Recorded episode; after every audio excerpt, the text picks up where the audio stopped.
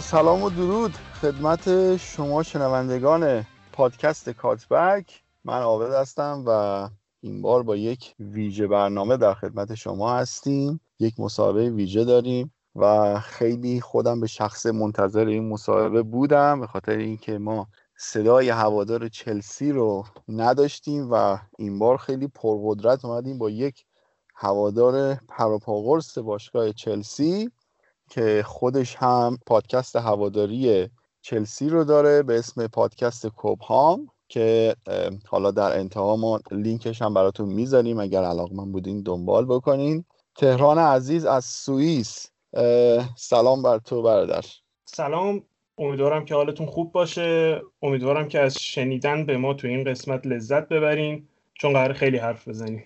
قطعا همینطوره. خب تهران عزیز ما همین اول کار سوال که خیلی هم مرسوم اینی که چی شد که هوادار چلسی شدی. ولی می‌خوام من خیلی اونجوری یکم سوال رو تغییرش بدم به اینکه من خودم همیشه منتقد این قضیه بودم که چرا هی میگیم که طرفدارای فلان تیم زیاد شدن طرفدارای اینجوری زیاد شدن. حالا یه جوری طرفدارای چلسی معمولا هی از این جهت مورد نقد یا حالا یه سری وارد میشن به این که آره شما مثلا بعد از اینکه آبراموویچ اومده طرفدار چلسی شدین اینا. ولی من خودم مثلا منتقد اینم که چرا الان مثلا میگین که طرفدار سیتی زیاد شده؟ بالاخره همه ماها یک زیبایی تو تیممون دیدیم که رفتیم و طرفدارش شدیم. پس نمی‌تونه این درست بشه. حالا اینو می‌خوام از خود بپرسم چه زیبایی در چلسی دیدی که طرفدار چلسی شدی؟ برای من طرفدار چلسی شدن خیلی خارج از نرم نبود. من از سن بچگی زبان انگلیسی حرف می‌زدم و این باعث شد که خیلی بیشتر با فوتبال انگلیس خودم رو بتونم پیدا کنم. و تو فوتبال انگلیس هم حقیقتش اینه که دوره‌ای که من شروع کردم به نگاه کردن دوره‌ای بود که ما بازیکنایی توی چلسی داشتیم که حتی طرف طرفدارهایی که از ما خوششون نمیادم از اون بازیکنها خوششون میاد. و شما وقتی اگه به یاد داشته باشین دوران قدیمو که بازی لمپارد رو نگاه می‌کردین بازی جیتی رو نگاه می‌کردین بازی دروگبا رو نگاه می‌کردین دروازه‌بان خوبی مثل چک. خب اینا بازیکنایی که برای منی که سن پایینی داشتم و وقتی نگاه کردم بلافاصله تبدیل به یک ایدئال شدن. و خب بعد از اونم صرفا با علاقه به بازیکن شروع کردم و کار به علاقه به باشگاه رسید. چون هرچی بیشتر میخوندم بیشتر احساس می‌کردم که از این باشگاه خوشم میاد و بیشتر حس طرفداری نسبت به این باشگاه پیدا می‌کردم. که خب تا چند سال اخیر که دیگه کاملا غرق باشگاهیم.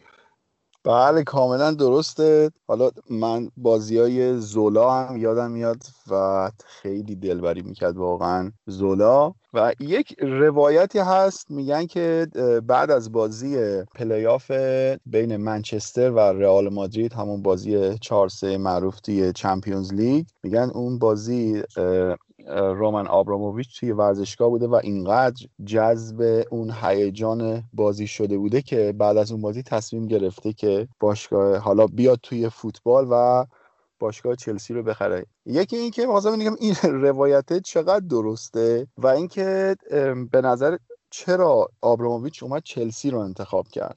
اولا که در تو با این روایت سایمون جانسون خبرنگاریه که 19 ساله داره چلسی رو کاور می‌کنه و اگه حرفی در تو چلسی می‌زنه برای من بایبله. و سایمون جانسون این روایت رو تایید می‌کنه که رومن وقتی اون بازی رو می‌بینه انقدر عاشق فوتبال و هیجانش میشه که میگه من حتما باید یک تیم تو انگلیس داشته باشم. و خب وقتی به این فکر می‌کنین که چرا چلسی اولا که چلسی تنها گزینش نبود. گزینه‌های مختلفی داشت قبل از اینکه چلسی رو بگیره. حتی به این فکر بود که می‌تونه یونایتد رو بگیره.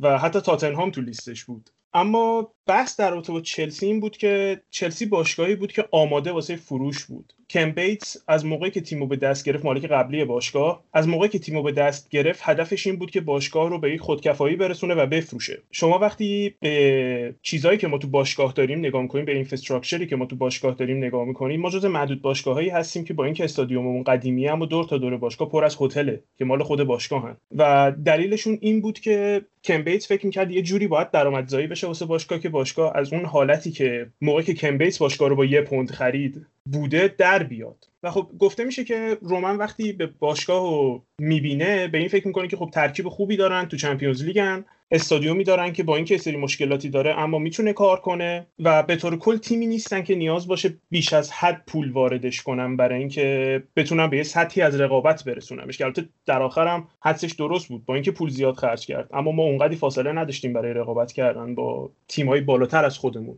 و خیلی سریع به top four اضافه شدیم. در واقع بخشی از top four شدیم چون قبل از اون که top four ی نبود. و به طور کل وقتی بهش نگاه کنید ممکنه هر جور دیگه پیش بره. رومن businessman ه در آخر روز با اینکه عاشق فوتباله و الان عاشق چلسیه چون باشگاه خودشه اما هر جوری می‌تونست پیش بره این قضیه. و شاید ما این شانس رو داشتیم که این مالک بخواد بیا تیم ما رو بگیره. همین. خیلی هم عالی.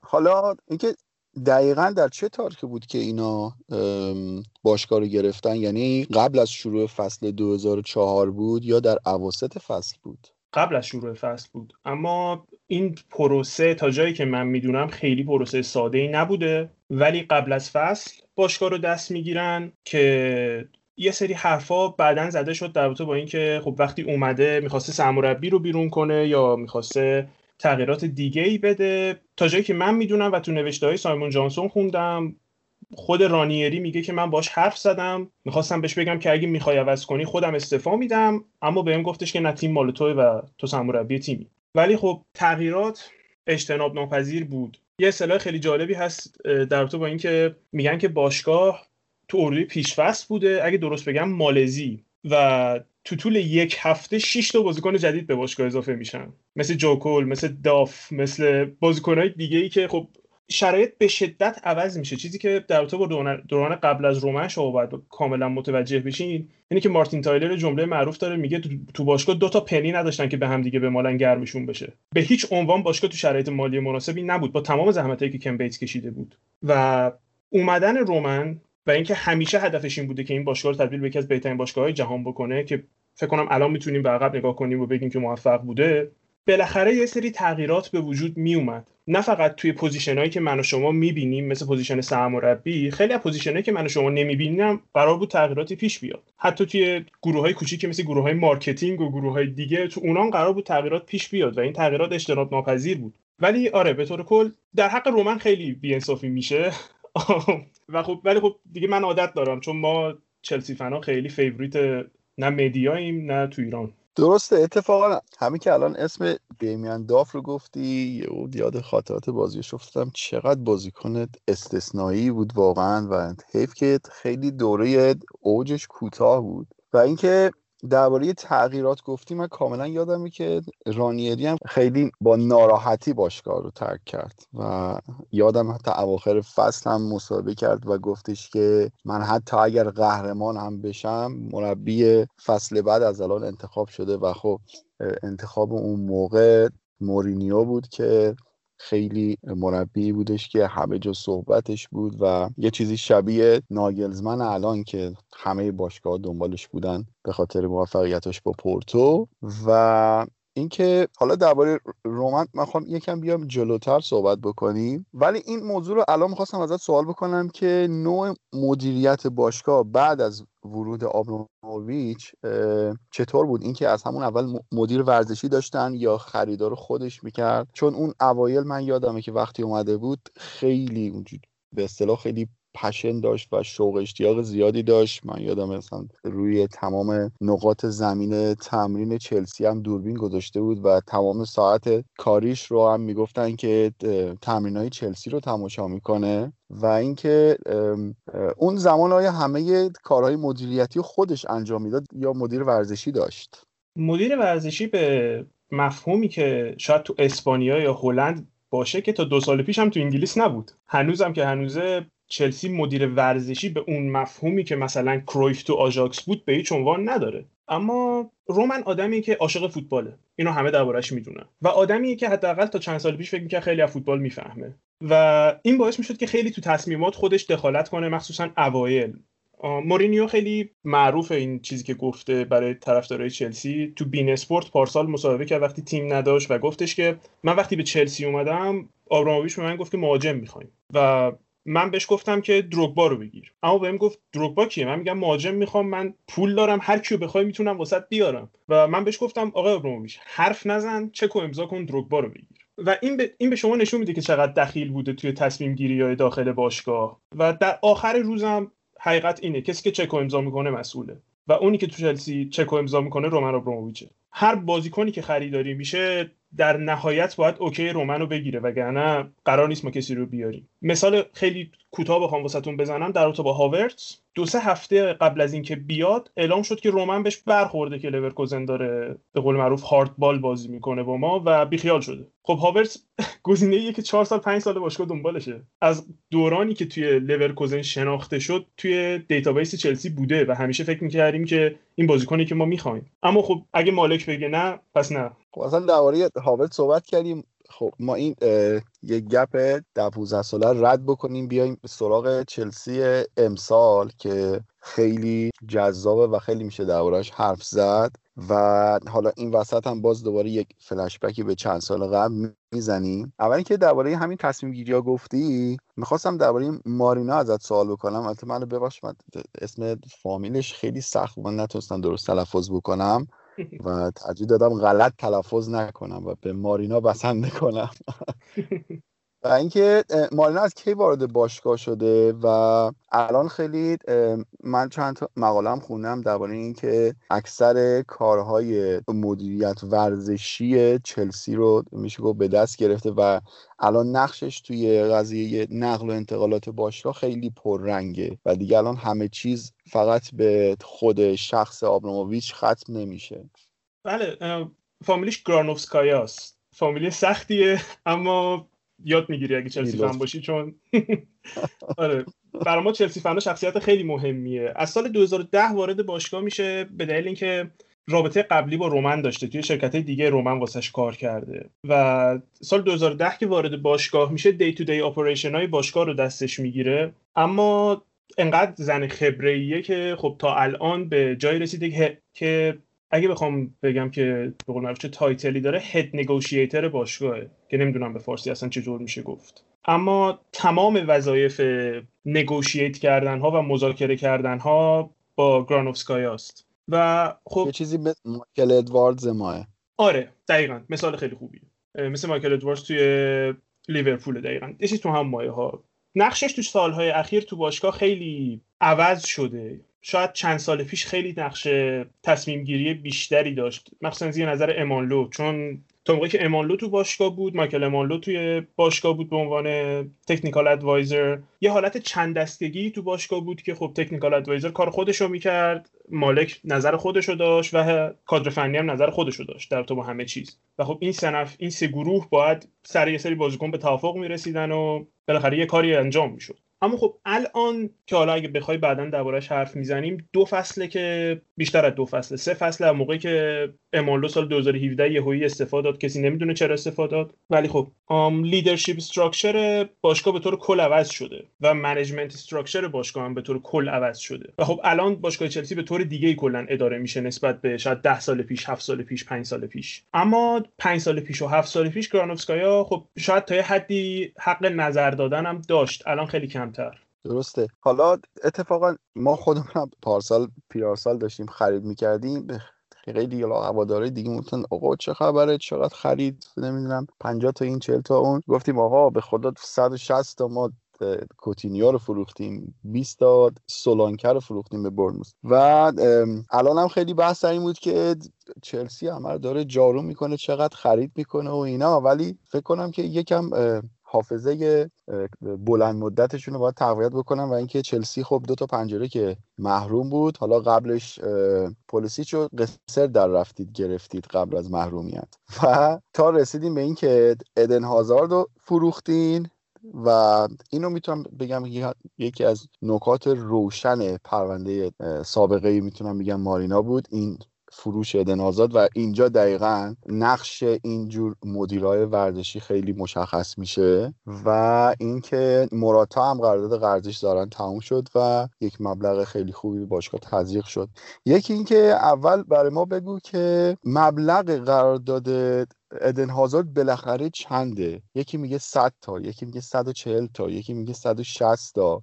و درباره قرارداد موراتا هم لطفا یه مقدار بهمون بگو و اینکه توی این دو تا سه تا انتقال چقدر پول به باشگاه تزریق شد. و من اینم می‌دونم که شما اینقدر بازیکن ذخیره این ور اونور دارید که دیگران نمی‌دونن. سالی 60 70 میلیون هم اینجوری بهتون تزریق میشه. درباره بازیکنایی که فروختیم که خب گرانوفسکایا نابغه است. در این قضیه اصلا شکی نیست. توی سالهای اخیر از سالی که هد نگوشیتر باشگاه شده نزدیک 400 میلیون پوند پول در از بازیکنایی که ما می‌خواستیم بفروشیم. یعنی سرپلاس بودن بازیکنایی که ما نمی‌خواستیم نه کسی مثل هازارد. که خب فوق العاده است وقتی بهش فکر می‌کنین اما در رابطه با فروش هازارد فروش هازارد خیلی داستان پیچیده ایه هازارد مدت ها می‌خواست به رئال بره و این قضیه روشن بود.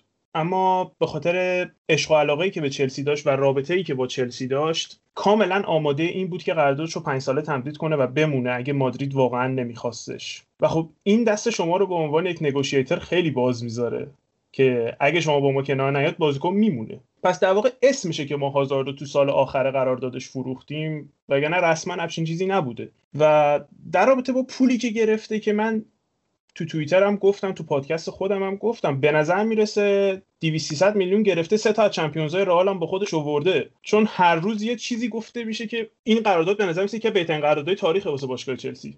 و تا الان چیزی که گفته شده اینه که 100 120 میلیونش قطعی بوده. آپشنایی در حد 60 میلیون 70 میلیون وجود داشته. که خب خارق العاده است وقتی بهش فکر می‌کنین برای بازیکنی که می‌خواست بره به هر حال. در رابطه با موراتا قضیه ذره فرق می‌کنه. اتلتیکو باشگاهیه که خیلی علاقه داره به اینکه بازیکن‌ها رو قرضی بگیره و بعدا پولشون رو بده. و خب ما با این قضیه کنار اومدیم. موراتا رو یک فصل و نیم بهشون قرضی دادیم و این تابستون مجبور شدن. پولش رو بدن بهمون. چون obligation بود option نبود. در رابطه با قیمت ها که خب شما خودت هم می‌دونی هیچ کدوم از این قیمت ها قطعی نیست. ما باشگاهایی نیستیم که سهامی عام نیستیم که مجبور باشیم اعلام بکنیم چیزی به کسی و کسی نمی‌دونه دقیقا. من قیمت شنیدم 42 میلیون پوند من قیمت شنیدم 69 میلیون پوند.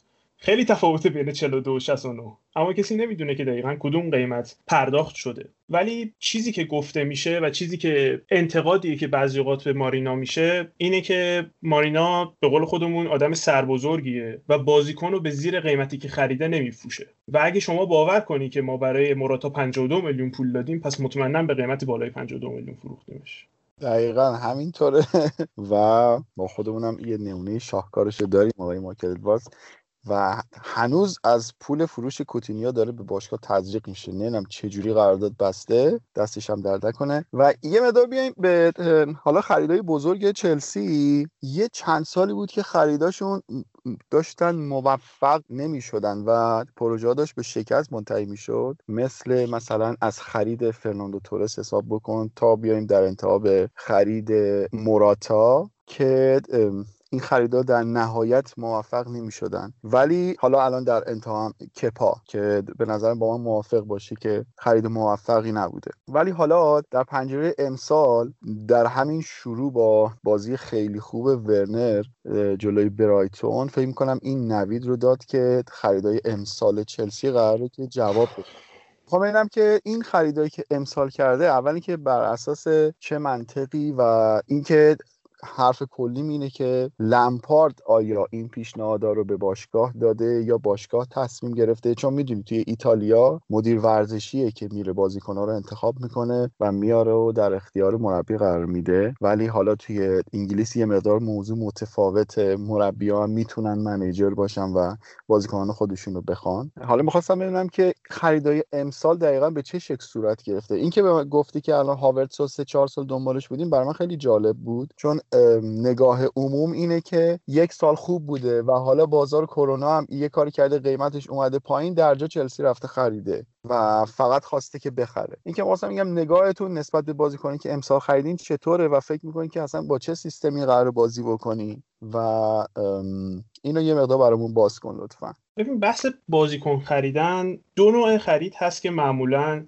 دست باشگاه رو تو حنا می‌ذاره. یکی پنیک بای یکی impulse buy و خریدایی که شما مثال زدی همشون تو یکی از همینا هن. برای مثال خرید تورس معروفه که به هیچ عنوان با scouting department باشگاه سرش حرف زده نمیشه و فقط تورس خریداری میشه. و خب این impulse buy ه و اگه جوابم نده بعدا شما نمی‌تونی از کسی جواب بخوای چون کسی مثبت نداده به اینکه شما این بازیکن رو بخری. با اینکه من فکر کنم هیچ طرفدار چلسی در تو تورس اینطوری حرف نمی‌زنه. تورس با گلی که جلو بارسلونا زد 5 میلیون پولشو پس داد. و شاید خیلی نامردی باشه که ما بخوایم تورس رو مقایسه کنیم با شاید خریدی مثل کپا یا خریدی مثل موراتا که جفتشون panic buy ن در تو موراتا شما باید اینو بدونین که باشگاه با لوکاکو به توافق رسیده بود. اما رایولا یهو تصمیم می‌گیره که بازیکن رو ببره یونایتد. برای همینه که ما هنوز با رایولا دوباره ارتباط خاصی نداشتیم. چون گرانوفسکایا خیلی این قضیه بهش برخورده. یا در رابطه با کپا شما باید بدونین که ما با آلیسون توافق داشتیم. اما آلیسون لیورپول وقتی اومد چون می‌تونست تو Champions League بازی کنه رفت لیورپول.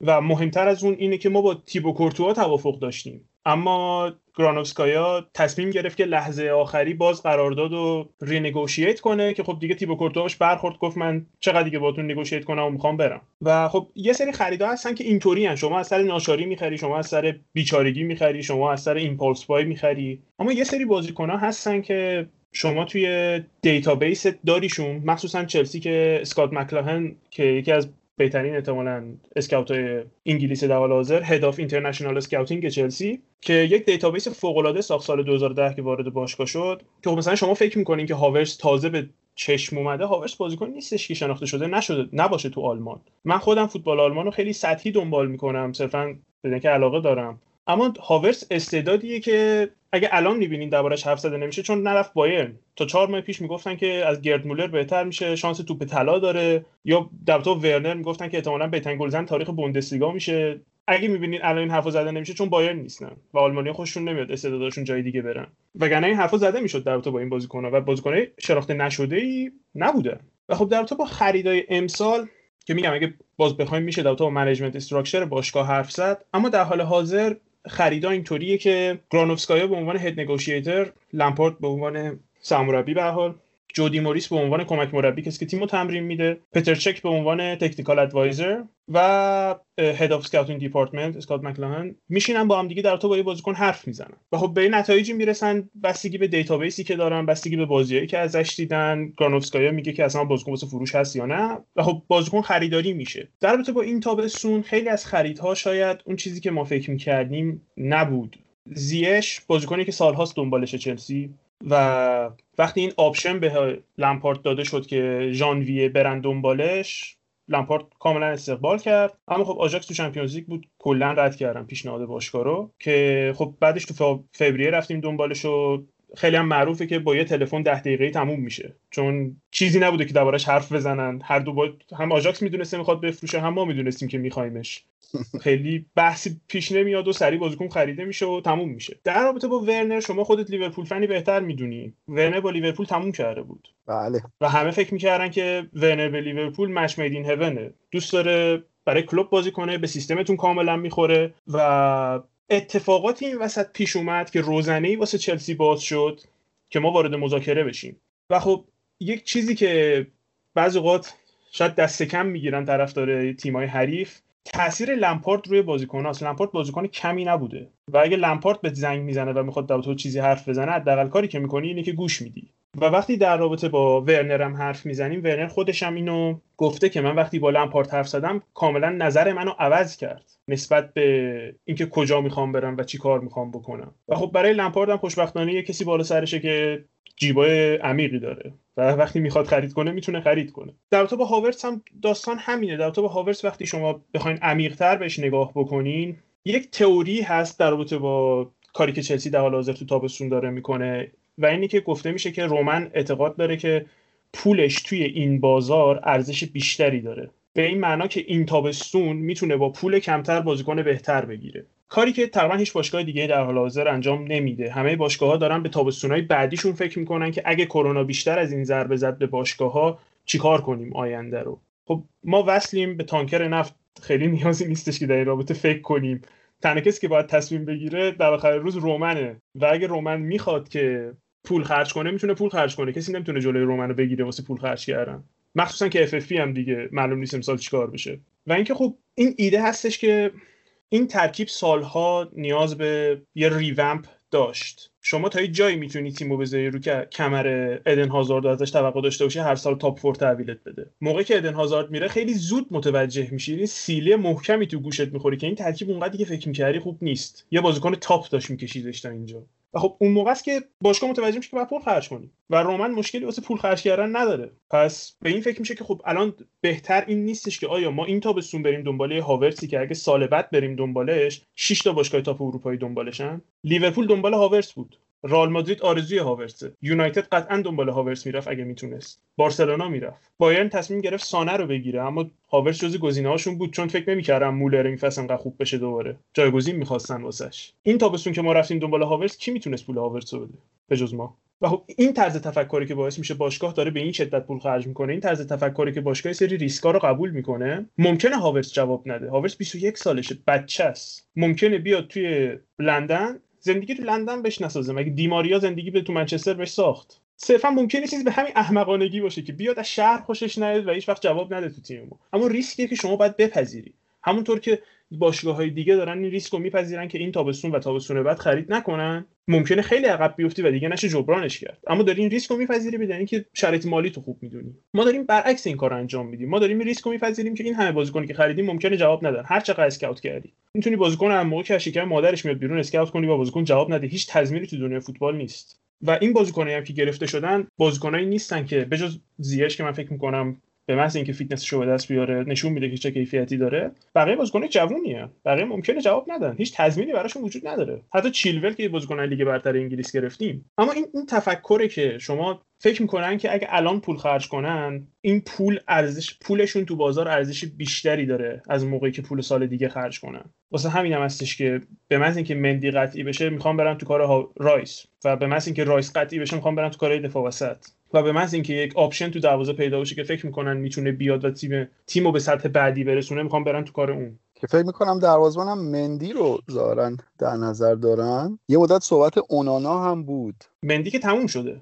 مندی که به چلسی میپیونده. رسمی نشده ولی تموم شده. درست. در رابطه با اونانا قضیه ذره متفاوته اونانا دروازه‌بانیه که خیلی تفاوتی با کپا نداره. جفتشون دروازه‌بانای قد کوتاه و بازی با پای خوبن. و گفته میشه که گفته میشه که تصمیم دروازه‌بان تصمیم پیتر چک و لولیخون بوده. لولیخون یا لولیشون اگه بخوایم درست بگیم اسمشو مربی دروازه‌بانای پیتر چک بود و خب مندی هم دروازه‌بان باشگاه رن باشگاه قبلی پیتر چک. گفته میشه که در حال حاضر با آوردن مندی به باشگاه دو تا هدف دارن. یکیش اینه که می‌خوان این داینامیک دو تا دروازه‌بان تاپ تو باشگاه رو دوباره برگردونن. مثل کودیچینی و چک مثل چک و کورتوا مثل کورتوا و بگوویچ. که دو تا دروازه‌بانی باشن که بتونن واقعا رقابت کنن با هم دیگه و همدیگه رو پوش کنن تو تمرینات. اما شاید مهمتر از اون که به اونانا مربوط میشه اینه که می‌خوان دروازه‌بانی بیارن که مثل دروازه‌بان‌های کلاسیک چلسی دروازه‌بانیه که می‌تونه تو ایریای خودش توی 18 قدم خودش کامندینگ باشه و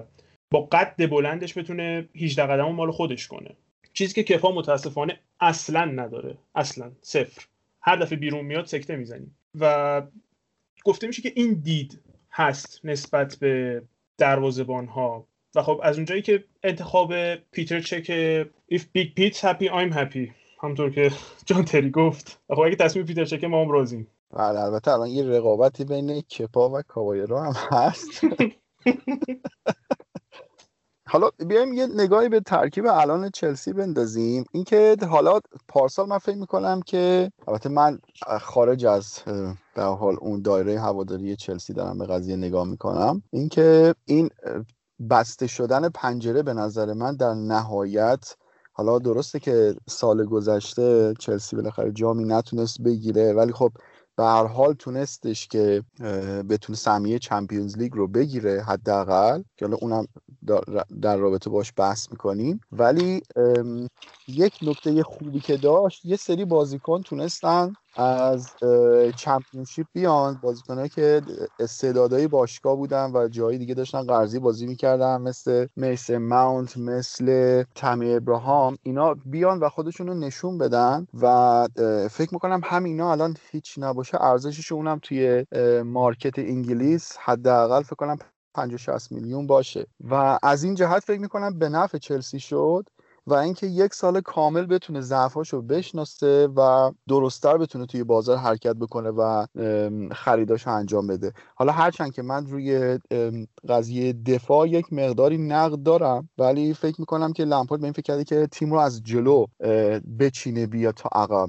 دقیقا مثل کاری که کلوب هم تو لیورپول همین کار کرد. یعنی از جلو شروع کرد خرید کردن تیم رو ساختن و رسید به خط دروازه. خودت چطور فکر می‌کنی؟ از این جهت فکر کنم با من موافق باشی که ورود میسن ماونت و تم ابراهام خیلی به اینکه پنجره چلسی بسته بود ربط داشت. این قضیه تا حدودی درسته اما تا حدودی هم در حق لمپارد بیانصافی میشه. لمپارد وقتی به داربی کاونتی رفت اولین کاری که کرد توموری ماونت هری ویلسون از تیم شما رو وارد تیم کرد به عنوان به صورت قرضی. و این نشون میده که مربی نیست که بترسه از با بازیکن جوون کار کردن. مخصوصا که دستیاراش مثلا جودی موریس سرمربی تیم زیر 18 ساله های چلسی بوده. به هیچ عنوان مشکلی با اینکه با بازیکن جوون تر کار کنن ندارن. اما خب قطعا که این قضیه تاثیر داشته. در رابطه با وضعیت حال حاضر باشگاه وقتی حرف می‌زنن یک 3 year پلنی هست یک پلن سه ساله ای هست که دائما در رابطهش حرف زده میشه و گفته میشه که این پلن سه ساله است که خیلی از بازیکنهای که چلسی گرفته رو راضی کرده که به چلسی بیان.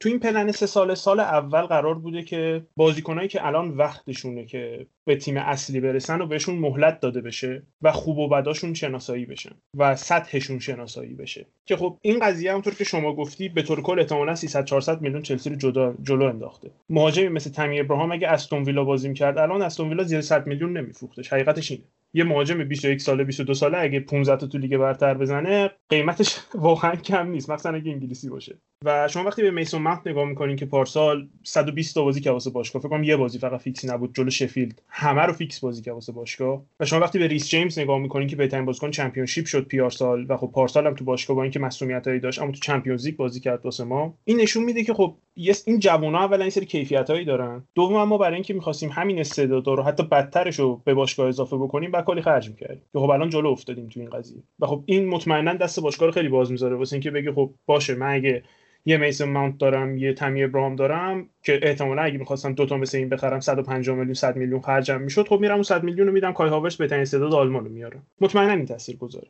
اما همونطور که لمپارد بارها تکرار کرده اینی که لمپارد اینجا نیستش که به سری بازیکن زیر 23 سال 20 زیر 18 سال دیبیو بده 5 دقیقه سه همه خوب باشه بعدش چی؟ ما می‌خوایم رقابت کنیم که ببریم. چلسی باشگاهیه که سالهاست که داره رقابت می‌کنه که ببره. ما تو 16 سال 16 تا جام آوردیم. ما باشگاهی نیستیم که یه فصل بدون جام تموم کنیم. و در تو سال دوم و سال سوم پلن که گفته میشه سال دوم پلن هدف اینه که برای پرمیر لیگ بجنگیم. یعنی فاصلمون تا صدر جدول 20 امتیاز 30 امتیاز نباشه دوباره. حداقل نزدیک باشیم به لیورپول و سیتی. و سال سوم هم برنامه اینه که خب بیشتر باز خرج بشه. چیزی که توسط مت لا یکی از معتبرترین خبرنگارهای چلسی هم تایید شده که این تابستون فاز یک پلنه. این پلن دو فاز داره و تابستون بعدم قرار همینطوری خرج بشه. و خب همونطور که خودت هم گفتی تابستون بعد دیگه ما قرار دوباره مهاجم بیاریم. اما خط عقبمون رو که نگاه می‌کنین جا واسه improvement خیلی هست. و پلن اینه که ما سال سوم بتونیم جامی ببریم و تو پریمیر لیگ واقعا باشیم. در رابطه با این تیم در حال حاضر هدف این نیستش که یک تیمی ساخته بشه که یه سال پریمیر لیگ رو ببره و تموم بشه. دلیل اینی که ما در حال حاضر احتمالا بهترین ترکیب احتمالا که نه قطعا بهترین ترکیب زیر 25 سال پریمیر لیگ رو داریم. و این تیم می‌تونه تا هفت سال جام ببره. ما تیمی نیستیم که اگه سال بعد قهرمان چمپیونز شدیم مجبوریم چهار تا از این بازیکن‌ها رو بدیم برن بدن که دیگه به دردمون نمی‌خورن. برخلاف سال 2012 که همچین شرایطی بود چون همه سنا بالا رفته بود ما الان تو شرایطی هستیم که باید به هفت سال آینده نگاه کنیم. بله دقیقا همینطوره. من خیلی موافق ترکیب جوون هستم که بتونه چند سال بازدهی داشته باشه تا اینکه خب حالا اینجا فکر کنم یه نقطه درستیه بریم سراغ چلسی کنته که دقیقا برعکس این سیاست داشت عمل می‌کرد و به این شکل بود که امسال رو بگذرونیم حالا سال بعد یه فکری می‌کنیم. و زمانی که رفت فکر می‌کنم که هنوز که هنوزه با چلسی همچنان داره ضربهش رو می‌خوره و سخت داره برمیگرده. با اینکه خب کنته یک سال جام هم گرفت آخرین قهرمانی چلسی آورد. ولی اون چیزی که تحویل داد فکر می‌کنم چیزی نبود که به درد آدم بعدی بخوره. نه این اصطلاحی که مورینیو میگه فوتبال هریتج اصلا در تو با کنته صدق نمی‌کنه. کنته هر تیمی رو ول می‌کنه اون تیم تا سالها بعد به فکر این باشه که چجوری از اینجا در بیاد. و خب کنته آدم خودشه. ما تو دو سال تو چلسی رو کاملا متوجه شدیم. کنته آدم خودشه و تو فصل نقل و انتقالات بازیکن خودش رو می‌خواد. اصلا براش مهم نیست. باشگاه چی فکر می‌کنه؟ یا کسی دیگه چی فکر می‌کنه؟ و بحثی که هست اینه که در تو با کنته شما یا باید بیاریش و کاملا پشتش باشی یا نباید اصلا بیاریش. وگرنه انقدر مصاحبه می‌کنه که همتون رو دیوونه می‌کنه. در رابطه با کنته کنته ایده خودش رو داشت. سه 5 خودش رو می‌خواست بازی کنه که هیچ وقت هم نتونست تو چلسی بازی کنه. البته خب چون چاره ای نداشت عملا ما بهترین وینگر لیگو داشتیم بهترین بازیکن لیگو داشتیم که یک وینگر بود. و هازارد بارها گفته که دوست نداره نوک بازی کنه. واسه همینم چاره ای نداشت اینکه 3 5 3 4 3 بکنه سیستم 3 5 2 شو اما به طور کل یه سری اتفاقاتی افتاد که با اینکه کنت موفقیت عجیبی داشت تو باشگاه عجیب که میگم به این معنا که خیلی سریع بود. نه که کسی فکر می‌کرد کنت موفق نمیشه تو باشگاه ولی خیلی سریع بود. اما با توجه به اون رابطش کاملا با برد چلسی خراب شد. بعد از اینکه رفتم که درخواست کرد که حقوقش رو کامل پرداخت کنن و باشگاه رو برد به دادگاه و یه حرفی زده میشه میگن اورسون پالمیری و آلونسو رو می‌خواد و از طرف باشگاه از طرف چلسی یکی از خبرنگارا گفته که امکان نداره چلسی به کنته بازیکن بفروشه. اصلا رابطهشون در حال حاضر مناسب نیست با هم دیگه. چلسی کنته چلسی جالبی بود. مخصوصا بعد از اون بازی که باخت به آرسنال و بین دو نیمه تصمیم گرفت که خب 4 3 جواب نمیده بکنیمش 3 4 3 خیلی فوتبال جالبی بازی می‌کرد کنته. فوتبالی که ما چلسی فنا بهش عادت داریم چون counter attacking بود و فوتبال counter attacking چیز جدیدی نیست تو باشگاه ما. اما خب با یک نوع جدید بود و من به شخصه یه سری تفکراتی در رابطه با کنته دارم که خب خیلی طرفدارای چلسی با من شاید موافق نباشن. اما کنته آدم فوق العاده خوش شانسی هم بود. کنته سیستم 3 4 3 بازی می‌کرد. اما سیستمش در واقع 3 5 3 بود چون کانته دو نفر میدوید و کسایی که چلسی اون سالو تماشا کرده باشن متوجه میشن که ما هافکمون پیوت دو نبود ما هافکمون پیوت سه بود. ماتیچ وسط وای میساد کانته دو طرف میدوید. و این سیستمی نیستش که شما بتونی روش حساب باز کنی واسه اینکه طولانی مدت بازی کنی 5 سال 6 سال بازی کنی. چون کانته مصوم شد نفر بعدی قرار نیست اونطوری بود. و یه سری کارهایی که کنته انجام داد برای تو باشگاه مثلا کاری که با کوستا کرد که بهش مسیج بدی بگی که خب من نمیخوامت. خب اینو خیلی راحت می‌تونی به مدیریت باشگاه بگی گرانوفسکایا هم بفروشتش. نه که اینطوری سردرد درست کنی واسه گرانوفسکایا که میگن دورانی که کوستا قهر کرده بود و تو برزیل بود روزی 20 تا مسیج تو واتساپ میفرسته واسه گرانوفسکایا که من آزاد کن برم اتلتیکو. والا گرانوفسکایا که از این کارا نمی‌کنه که آخرش هم پولشو گرفت. اما یه سری چیزا هستش که خیلی بهتر شما می‌تونی انجامش بدی و کنته به نظر میسه کلا به این بهتر انجام دادن کارا اعتقادی نداره. به قول انگلیسی ها it's my way or highway با کنته. یا روش من انجام میدیم یا انجامش نمیدیم کلا. دقیقا. من خیلی با این نظرات نسبت به کنته موافقم. البته ما خودمونم اینجا توی پادکست با نوید که خب طرفدار اینتر خیلی بحث کردیم نوید به شدت به کنته علاقه داره ولی خب معلوم با نظراتت خیلی موافقم. به نظرم اتفاقا دیگو کاستا خیلی به دی ای چلسی می‌خورد و فکر می‌کنم که حیف شد که رفت. خیلی مچ بود. یعنی بعد از اون تجربه های ناموفق خرید مهاجم دیگو کاستا اون آدمی بود که کاملا مناسب بود. و همونطور که خب صحبت کردیم چلسی کنته اونقدر موفق نبود. سال اولش خب جام گرفت ولی بعد دیگه رفت و درگیر اون مصاحبه های مطبوعاتی و درگیری های بیرون زمین مخصوصا با زمانی که مورینیو اومده بود و سرمربی منچستر شده بود خیلی درگیر اون داستانه بود و کاملا چلسی به حاشیه رفت و خب بعدش اومدیم و رسیدیم در نهایت سال گذشته به ماریسیو ساری. من حقیقتش معتقدم که شما به ساری کم فرصت دادیم اگر میذاشتیم که فلسفهش رو پیاده بکنه و دو سه سال بهش زمان می‌دادیم می‌تونست یه کارایی بکنه و سبک بازی چلسی رو عوض بکنه. البته اگر علاقه داشته باشید به اینکه سبک بازیتون عوض بشه.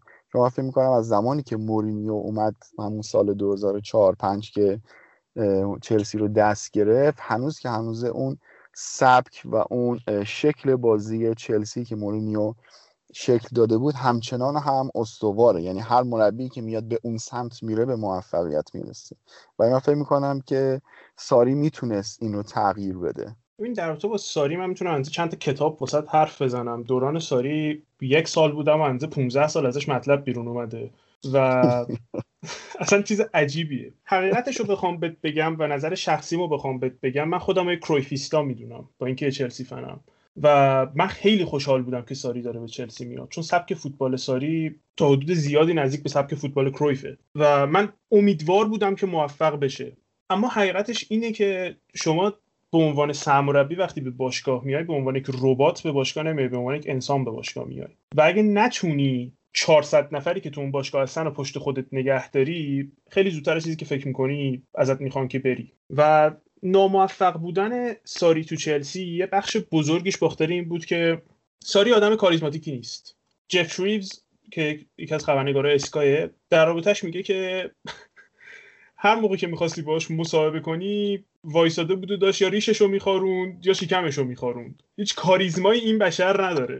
و داستانه که ازش تو باشگاه تعریف میشه اینی که میومد و می‌رفت با کسی حرف نمی‌زد. دائما سرش تو خودش بوده. و خب می‌دونم شاید الان مثلا برای شنونده اینطوری باشه که اینا دیگه دارن چی میگن در رابطه چرند و فلان و بیسار اینا. حقیقتش اینه که اینا آدمن توی اون باشگاه. تمام کسایی که تو اون باشگاهن آدم بازیکن در آخر روز آدمه. شما این نتونی باش به عنوان یک آدم ارتباط برقرار کنی نمی‌تونی بهش بگی سبک فوتبال تو عوض کن. فوتبال کیه؟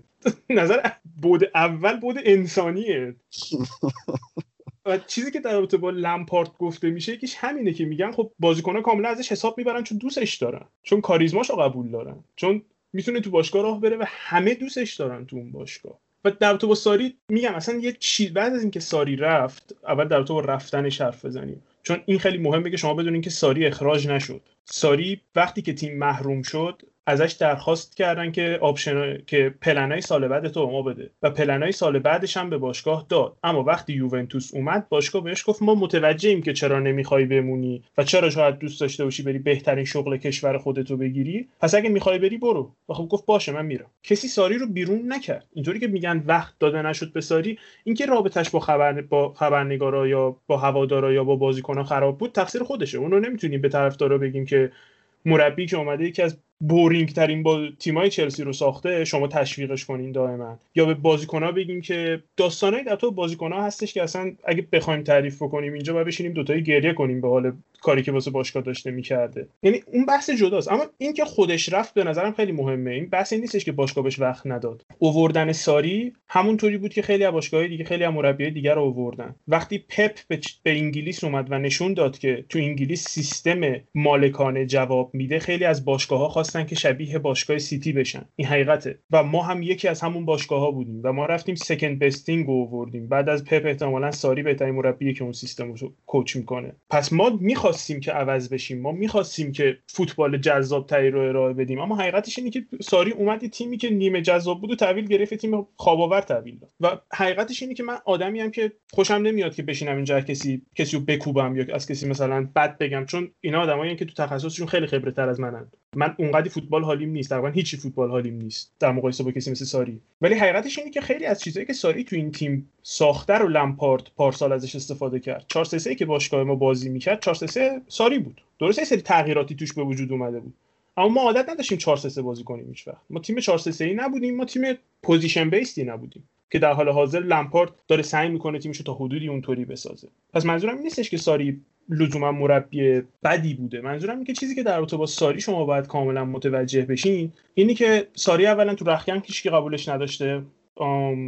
راب گرین دروازه‌بان سوم چلسی معروفه که یه دفعه بلند میشه سر تمرین بهش میگه که آدم فوق العاده boring ی هستی هیچ plan B نداری و همه این بازیکنان می‌خوان اینو بهت بگن اما همشون میترسن که بهشون بازی ندی. ولی من که می‌دونم به بازی نمی‌رسه. می‌خوای چیکار کنی؟ از ترکیب بندازیم بیرون؟ واسم مهم نیست. من بهت میگم. و یعنی نه تنها تو باشگاه ازشون خوشش نمی اومده کسی بلکه بازیکنان خیلی رابطه حسنه ای به قول معروف با ساری نداشتن. و این اینو مهمه که شما متوجه بشین قبل از اینکه مثلا بخوایم در با دوران ساری تو چلسی حتی به عنوان فوتبال حرف بزنیم. چون یه مربی اولی که وارد باشگاه میشه اگه نتونه با بازیکن ارتباط برقرار کنه تموم اصلا مهم نیست مربی کیه. اگه نتونی با بازیکن ارتباط برقرار کنی. حتی پپ هم اوایلی که وارد سیتی شد به مشکل خورد با چند تا از بازیکن‌ها قبل از اینکه بفروشتشون چون می‌گفتن که پپ فقط با 13 تا بازیکن تمرین می‌کنه بقیه واسش مهم نیستن. و خب باشگاه هوای پپو داشت و اونا رو رد کرد و بازیکن جدید واسش آورد و همه چی گل و بلبل شد الان. اما حقیقتش اینه که شما اگه نتونی با بازیکن‌ها به عنوان یک انسان به عنوان یک فرد بزرگتر چون مربی معمولا همه بزرگتره تو باشگاه ارتباط برقرار کنی بحثایی مثل اینکه فوتبالش اینطوریه یا بهش زمان داده نشد یا چرا فلان بازیکن خوشش نمیاد و اینا واقعا اضافه کاریه.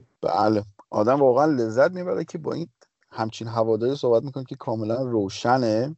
با اکثر هواداری چلسی حالا دوستای خودم من صحبت کرده بودم واسه یک کلمه خوب درباره ساری نمی‌گفتن.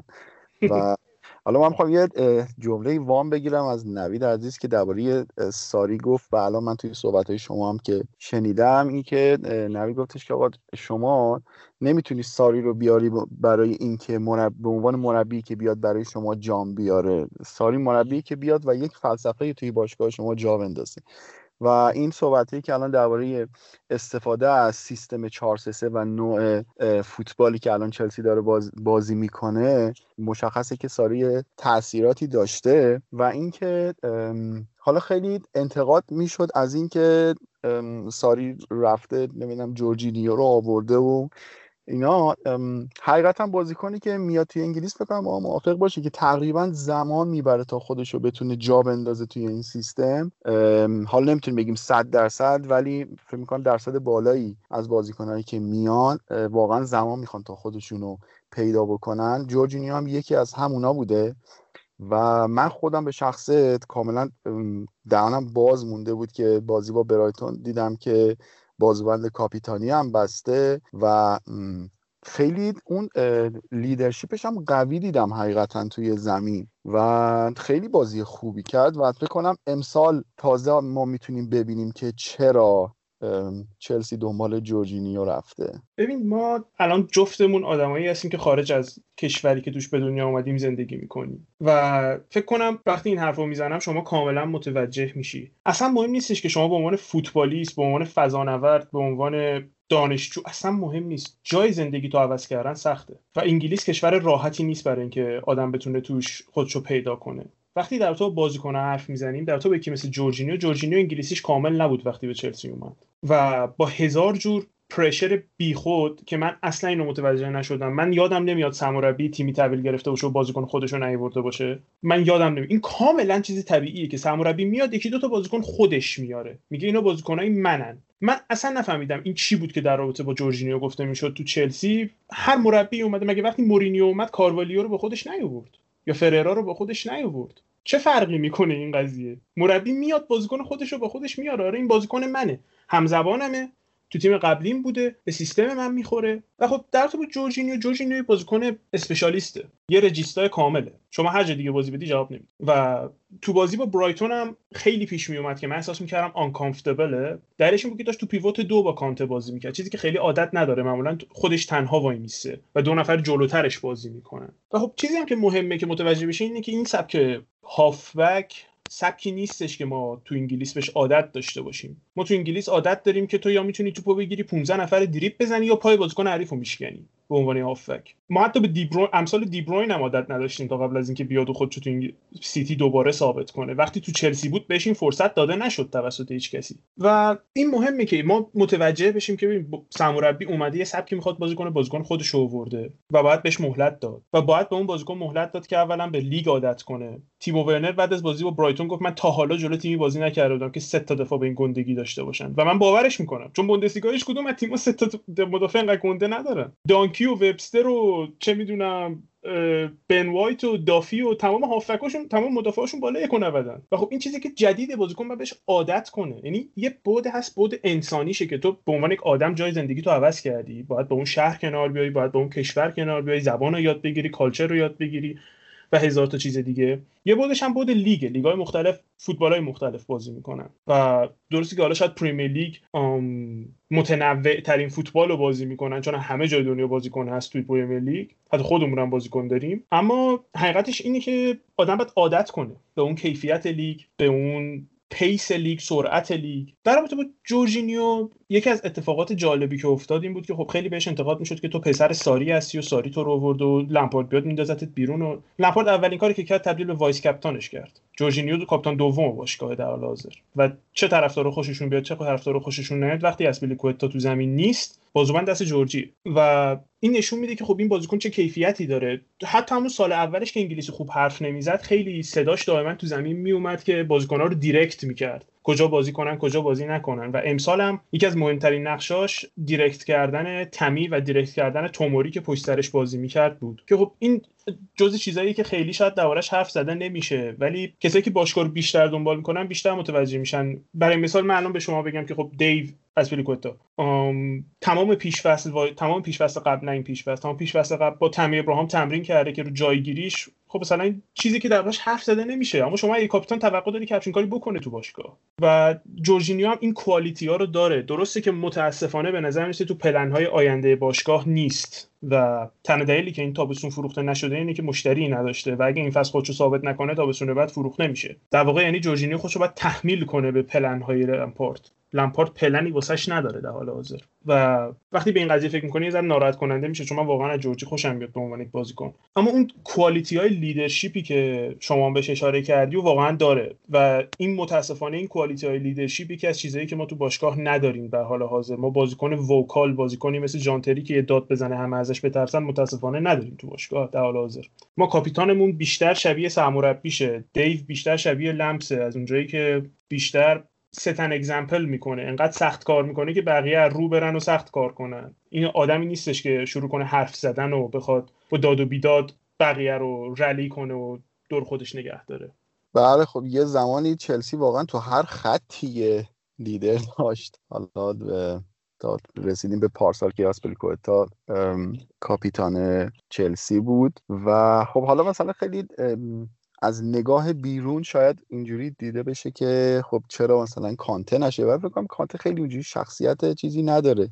خشم به نظر میاد ولی خیلی تو خودشه. و حالا درباره لمپارد می‌خواستم به این قضیه البته اینو خواستم ازت سوال بکنم که از نظر من البته من هرچی میگم نظر شخصیمه بعد. کاملا هیچ دلیل منطقی هم براش وجود نداره. کاملا شخصی. اینکه از نظر من لمپارد بیشتر اون حالت منیجمنتشه که خیلی به چشم میاد. همجوری که خب می‌دونیم چند سال گذشته رخکن چلسی زیاد رخکن ساکتی نبوده و همیشه ملتهب بوده. چه از زمان آن ویاش باش که با رخکن مشکل خورد و اخراج شد و همینجور ادامه پیدا کرد به کنته رسید و به ساری در نهایت لمپارد حالا آدم احساس می‌کنه که لمپارد خودش آدمیه که الان می‌تونه به این داستانهای رخکن چلسی پایان بده. ولی از طرف دیگه من حقیقتش این حس رو دارم که تاکتیسیان قهاری نیست و سال گذشته حقیقت من اونقدر نتونستم ببینم که شروع خیلی خوبی داشت و آدم می‌تونست ببینه که یه چیزایی داره به تیم اضافه می‌کنه ولی در عواسط فصل به یک سردرگمی خورد و می‌تونم بگم نمونه بارزش. بازی رفت جلوی بایر مونیخ بودش که نیمه اول سه دفاعه اومد تو و نیمه دوم برگردون به چهار دفاع و کاملا مشخص بود که لامپورد گم کرده بازی رو. و این اتفاق زیاد دوباره پیش اومد تا انتهای فصل و ممکن بود که حتی چلسی سهمیه هم از دست بده. می‌خوام ببینم که آینده مربیگری لمپارد چطور می‌بینی و فکر می‌کنی که می‌تونه از پس اون حالا جنبه tactician بودن هم بر بیاد؟ ببین لمپارد tactician نیست. حقیقتش هم همینه و خیلی هم فکر نمی کنم قرار باشه که اصلا tactician باشه برای باشگاه. تا جایی که مشخصه اینه که لمپارد تیمشو تمرین نمیده.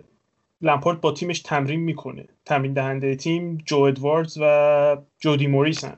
لمپارد خودش کفش پاش می‌کنه با بازیکنها تمرین می‌کنه.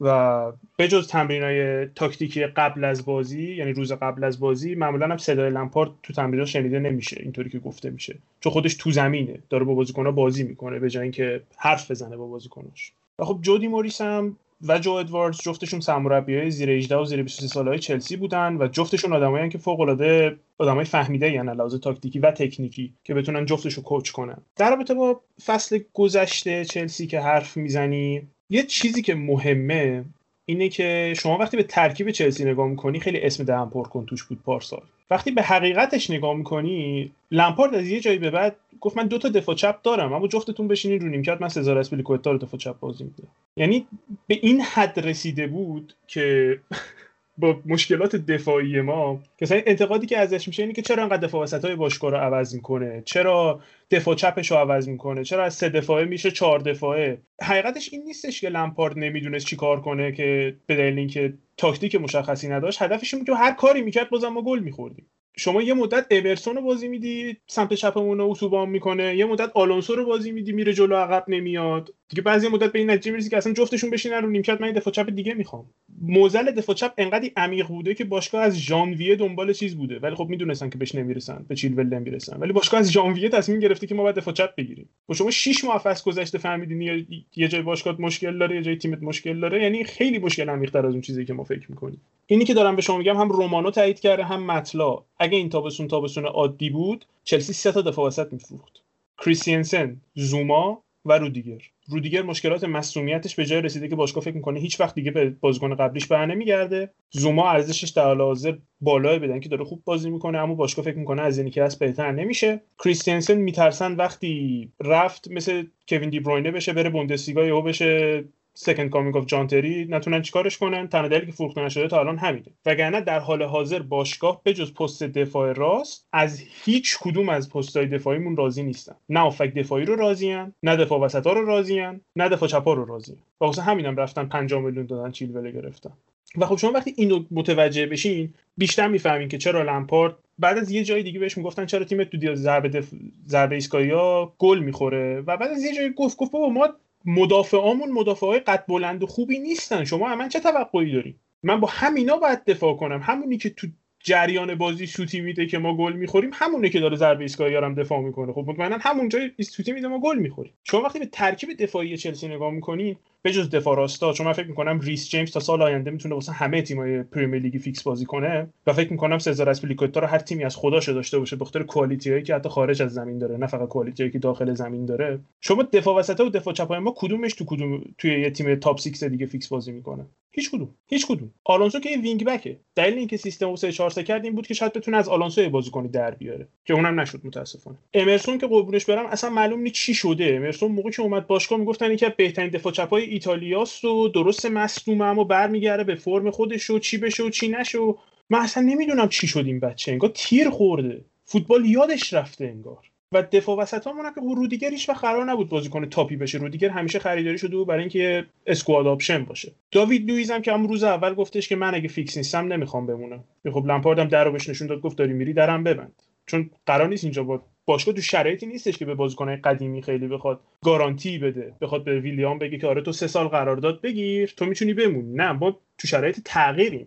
ما خودمون نمی‌دونیم قراره وضع مصالبت کد چی جوری بشه شاید تا سال بعد کپا به خودش اومد ما نیاز نباشه 100 میلیون خرج کنیم شاید به خودش نیومد ما مجبور باشیم 150 میلیون ضرر بدیم بدن که. دروازه‌بان خریدیم 70 میلیون یا 100 میلیون هم بدیم به دروازه‌بان دیگه بگیریم یعنی حقیقتش اینه که ترکیبی که دست لمپارد بود ترکیب فوق العاده mix match یه. ترکیبی که شما وقتی بهش نگاه می‌کنی یه سری بازیکنای مورینیو هن که 4 2 3 1 بازی کردن. یه سری بازیکنای کنته که 3 4 3 بازی کردن. یعنی تیم دفاع چپ نداره. ما دو تا wing back چپ داریم. ما دفاع چپ نداشتیم پارسال تو ترکیب. جفتشون wing back چپن و یه سری هم بازیکنایی که زیر نظر ساری اومدن و واسه 4 3 3 خاص ساری می‌تونن بازی کنن. یکی از حرفایی که زده میشه در تو با خط هافک باشگاه اینی که باشگاه معتقده که ما خط هافکمون خیلی quality های خوبی دارن. اما اصلا میکس نیستن با هم دیگه. به وقتی شما نگاه می‌کنی می‌بینی ما یه هافبک داریم در واقع دو تا هافبک داریم که تو pivot دو بازی می‌کنن درینک‌واتر و کانته یه هافبک داریم که هافبک دفاعیه ولی هافبک دفاعی کلاسیک نیست. جورجینیو. یه هافبک داریم که یه هافبک همه کار است مثل کوواچیش دقیقا معلوم نیست باید چی کارش کنیم.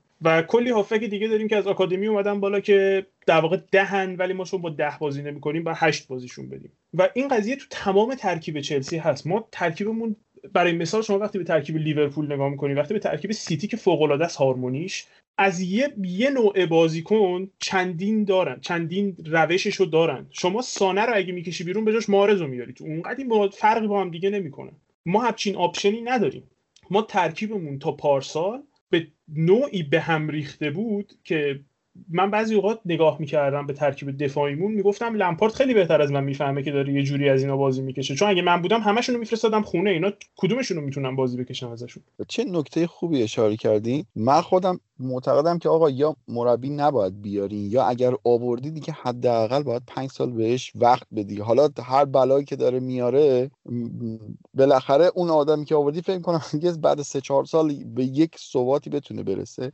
الان همه این چیزهایی که گفتی همین بازیکنهایی که با شاخصه های مختلف که گفتی دقیقا آفت تعویض مربیه که هر مربی میاد بازیکن خودش رو میاره و حالا میره تو اینو میندازی بیرون یکی دیگر میاری خب اونم بازیکن خودش رو می‌خواد. بعد در نهایت یک آش شلم شوربایی میشه که تو نمی‌تونی دیگه جمعش کنی.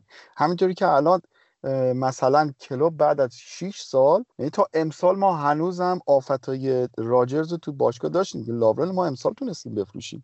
این تاثیرش همچنان بوده یا آدم لالانا. و اینکه الان بتونه باشگاه به این ذهنیت برسه که خب حالا بریم حتی اگر ما قرار شد که عوض بکنیم یک دید بلند مدتی داشته باشیم که کی ما می‌خوایم مربی عوض بکنیم. و مربی بعدی هم حداقل فلسفه‌اش در راستای مربی فعلیمون باشه. یعنی بدونیم که این ترکیب قراره که همگن باشه و چه سیستمی قرار بازی کنیم در آینده قرار دنبال چه نوع بازیکنایی بریم. و در رابطه با دفاع هم که گفتی من من فکر می‌کنم کریستنسن خیلی آینده خوبی داره. من خیلی حس مثبتی بهش دارم. و فکر می‌کنم با اضافه شدن تیاگو سیلوا که یه مقدار اون بار مسئولیت پذیری دفاع یه مقدار رو دوشش برداشته بشه و بره سمت تیاگو سیلوا این آزادتر بشه و بتونه بیشتر خودشون نشون بده. یعنی اون اتفاقی که مثلا برای جوئل متیپ و جو گومز حالا من مثال از لیورپول می‌زنم به خاطر اینکه شناخت از باشگاه خودم بیشتر دارم. وگرنه تو ذهنم لیندلوف هم اومده بود که بعد از اومدن مگوایر لیندلوف خیلی عمل کردش بهتر شد. و فکر می‌کنم که کریستنسن می‌تونه آینده خوبی داشته باشه. همین که تو موضوع درستی گفتی که چلسی زیاد سابقه روشنی در از دست دادن ستاراش نداشته مثل لوکاکو مثل دیبروینه مثل صلاح و همین الان هم می‌تونیم مثلا طریق لمپتی رو ببینیم که چقدر خوب بازی کرد جلوی چلسی و شاید این هم در ظرف چند سال آینده به یکی از علامت سوالات تبدیل بشه. و حالا نمی‌خوام زیادم وقت تو بگیرم اینکه حالا یک سوالم در انتها داشتم ازت. نوع رابطه هواداری شما با سیستم مالکیت باشگاه. به حال مالکیت باشگاه چلسی یه جورایی می‌تونیم گفت شبیه اینتر زمان مراتی یا میلان برلوسکونی یا حتی سیستم یوونتوس و خانواده آنیلی اینکه شما این نوع به حال شخصیت جداگانه مالکیت در خارج از چارچوب فوتبال و مستطیل سبز حالا خیلی رسانه‌ای بخوایم بگیم اینکه به حال نیاز به گفتن نداره که نگرششون چه شکلیه. این چه تأثیری توی نگاه هواداری شما می‌ذاره؟ اونقدری که فکر شاید بکنی نیست. حقیقت اینی که رابطه من با اون اسم رابطه من با اون لوگو رابطه من با اون پیرهن رابطه من با رومن نیست. رومن یه روز میره از این باشگاه مطمئنا میره و من اون روز بازم چلسی فن خواهم بود. و من این شانس رو نداشتم که قبل از رومن عاشق باشگاه باشم اما به همون اندازه‌ای که رومن دو... که باشگاه دوران رومن رو دوست دارم باشگاه قبل از رومن هم دوست دارم. همون اندازه‌ای که می‌تونم در با دوران اول مورینیو دوران دوم مورینیو حرف بزنم و لذت ببرم می‌تونم در با دوران ویالی یا گولیت یا هادل هم حرف بزنم چون به همون هم همینقدر علاقه دارم. و حقیقتش اینه که این اسم این تیم لیترالی مال باز طرفداراست. و به معنی کلمه چلسی پیچ اونرز مال طرفداراست. ما مالک اسم چلسی ما مالک استنفورد بریجیم مالک اینا رومن نیست. روزی رومن بخواد بره اگه بخواد باشکارم به خودش ببره اسم چلسی رو به خودش نمی‌بره و ما نمیریم. و من عاشق اون اسمم من عاشق اون لوگوام من عاشق اون پیرهنم من عاشق اون استادیومم من عاشق رومن نیستم. رابطه من با رومن نیست. رومن صرفا مالک باشگاه منه. همونطور که لمپارد سرمربی باشگاه منه. یه روز اینا میرن ولی اسم باشگاهی که میمونه. و من تا آخرش هم قراره با اون باشگاه باشم نه با اون بازیکن نه با اون مالک یا هر چیز دیگه ای درسته رومن خیلی تصمیماتی می‌گیره که منم از از سیاسی آدم اپینیتدیم آدمی که نظرات خودم دارم. و من اصلا باشون موافق نیستم. اما حقیقت اینه که من فل رومن نیستم. من وقتی می‌خوام برم تو استادیوم داد نمی‌زنم رومن رومن. داد می‌زنم چلسی چلسی. و در نهایت همون اسمی که واسه من میمونه. در نهایت همون لوگویی که واسه من میمونه نه رومن. حالا الان یه سوالی هم به ذهنم رسید این که سال گذشته یه سری صحبت ها مطرح شده بود که دیگه خود آبراموویچ هم خسته شده و شاید باشگاه رو بفروشه. مثل که یه سری مشکلاتی داشت برای گرفتن اون citizenship ی انگلستان و حتی ظاهرا برای ویزای سوئیس هم اقدام کرده بود. می‌خوام ببینم که این مشکلشون در نهایت به کجا رسید؟ تونست که بگیره یا نه؟ رومن citizenship اسرائیل رو داره. و این به این معنی که هر موقع دلش بخواد می‌تونه انگلیس بیاد. می‌تونه به انگلیس بره می‌تونه بازیهای باشگاه رو ببینه. البته نه دقیقا ولی کاری که دولت انگلیس می‌کنه اینه که بهش اجازه ویزای کار نمیده. و این معضلیه که بینشون پیش اومده مدت هاست. دلیل اینکه رومن بازی فینال باکو رو دید اما به استمفورد بریج نمیاد همینه. چون مثل اینکه حتی اجازه نداره بازی ها رو تو استادیوم ببینه چون کار حساب میشه. چون باشگاه مالکشه به هر حال. در رابطه با اینکه آیا رومن به باشگاه کامیتده یا نه اگر رومن کامیتد نیست و تو دو سال اخیر 500 میلیون پول به باشگاه اضافه کرده که واقعا دمش کرد پس اگه کامیتد بشه می‌خواد چیکار کنه؟ و این این صحبت ها به این دلیل زده میشه که شاید براتون جالب باشه. اولا که اجازه کار نمیدن بهش تو توی انگلیس ولی مهمتر از اون پلن استادیوم جدید انگلیس استادیوم جدید چلسی قرار بود که از سال بعد شروع بشه. اما انقدر اجازه گرفتناش از شهرداری لندن و شهرداری منطقه فولام طول کشید که کلا بیخیالش شدن چون مثل اینکه می‌خوان پلن رو دوباره عوض کنن. اگه نمی‌دونین بدونین که باشگاه چلسی به صورت قانونی اجازه نداره که از استنفورد بریج بره تا 179 سال دیگه. دلیلش هم اینه که چلسی گروه چلسی پیچ اونرز که گروه طرفداریه مالک باشگاه مالک استنفورد بریج استنفورد بریج مال طرفداراست و اسم باشگاه و لوگو باشگاه هم بخشی از استنفورد بریجه و اگه روزی باشگاه بخواد از استنفورد بریج بره یا باید 75 درصد مالکا رأی مثبت بدن یا باید اسم و لوگو رو بذاره و برن باشگاه دیگه تشکیل بده.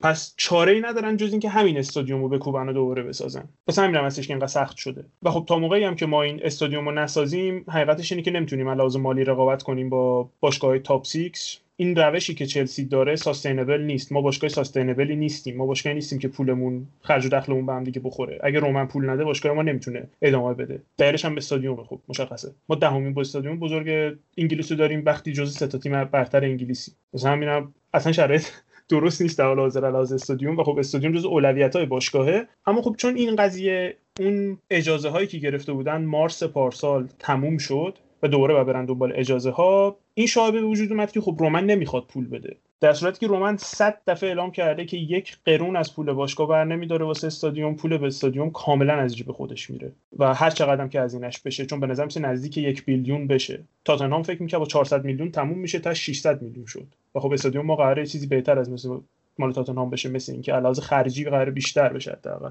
و بخاطر این قضایی خب این شایبه ایجاد شد که می‌خواد بفروشه که همون موقع هم دو سه تا مالک دو سه تا بیلیونر انگلیسی سعی کردن وارد مذاکره بشن که هر سه تاشون رد کرد. و همون موقع هم بلافاصله از طریق مطلع از طریق سایمون جانسون از طریق هر خبرنگار دیگه که بهش ارتباط داشت اعلام کرد که باشگاه به هیچ عنوان فروشی نیست. و بعیدم هستش که رومن حالا حالا این باشگاه رو بفروشه من اینکه مشکلی واسش پیش بیاد. چون واقعا عاشق فوتبال و واقعا عاشق چلسیه. اما حقیقتش اینه که این بحث ها باعث شد که این شاربه به وجود بیاد که احتمالا دیگه نمی‌خواد مالک باشگاه باشه.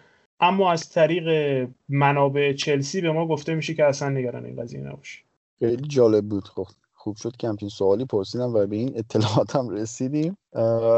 تران عزیز خیلی ممنون که واقعا منت گذاشتی سر ما و قبول کردی. توی این برنامه شرکت کردی و حرف آخری حرف آخری اگه داری میشنویم درباره پادکستت هم اگه دوست داری یه توضیح بده که به هر حال طرفدار چلسی که پادکست ما رو میشنون بدونن کجا بتونن پیدات بکنن کارتو گوش کنن. اولا که ممنون که منو داشتین تو برنامهتون. امیدوارم که خوب حرف زده باشیم. امیدوارم که لذت بخش باشه واسه شنونده ها. امیدوارم که چیزی یاد گرفته باشن ازش. من خودم پادکست زنده از کابهامو دارم. اگه می‌خواین دنبال کنین توی توییتر یا توی تلگرام با آدرس at Live from Cobham و سعی می‌کنم که هر هفته به صورت کوتاه نه به صورت خیلی بلند در رابطه با شرایط باشگاه و شرایط تیم حرف بزنم یکم. و اینکه اگه چلسی فن خوشحال میشم اون طرفم داشته باشمتون. و همین ممنون از اینکه منو اینجا داشتین باهاتون و امیدوارم که خوب شده باشه. قطعا که خب خیلی هم عالی شد. البته میگم من خودم دو تا موضع منفی نسبت به چلسی گرفتم تا الان. ولی هر چیزی که هست به هر حال همه نظرات شخصی خودمونه. در نهایت در اون قالب کلی فوتبال ما فکر کنم هممون در کنار هم دیگه جا بشیم و خب حالا ما حق اینو داریم که از نظر سلیقه از یک سیستمی خوشمون بیاد یا خوشمون نیاد. من حقیقتا حتی گفتم که این حرف من مثال نقض براش خیلی زیاده ولی می‌تونم بگم که نظر من به این شکل بوده که حالا باشگاهی مثل رئال مادرید شروع کرد به تغییر دادن اون سیستم مدیریتی فوتبال و در نهایت چلسی هم اومد و بهش دامن زد. این نگاه شخصی من البته میگم کاملا مثال نقض دارش خیلی زیاده. ولی خوشحالم که در ادامه الان به شکلی شده که باشگاه چلسی خیلی ورزشی تر داره اداره میشه. که اینو می‌تونم از آن بکنم. که الان دیگه یه جورایی میشه گفت دخل و خرج بیشتر با هم دیگه می‌خونه. هرچند که من به شدت با FFP مخالفم و کاش که هرچی زودتر برداشته بشه. همچنین. آره.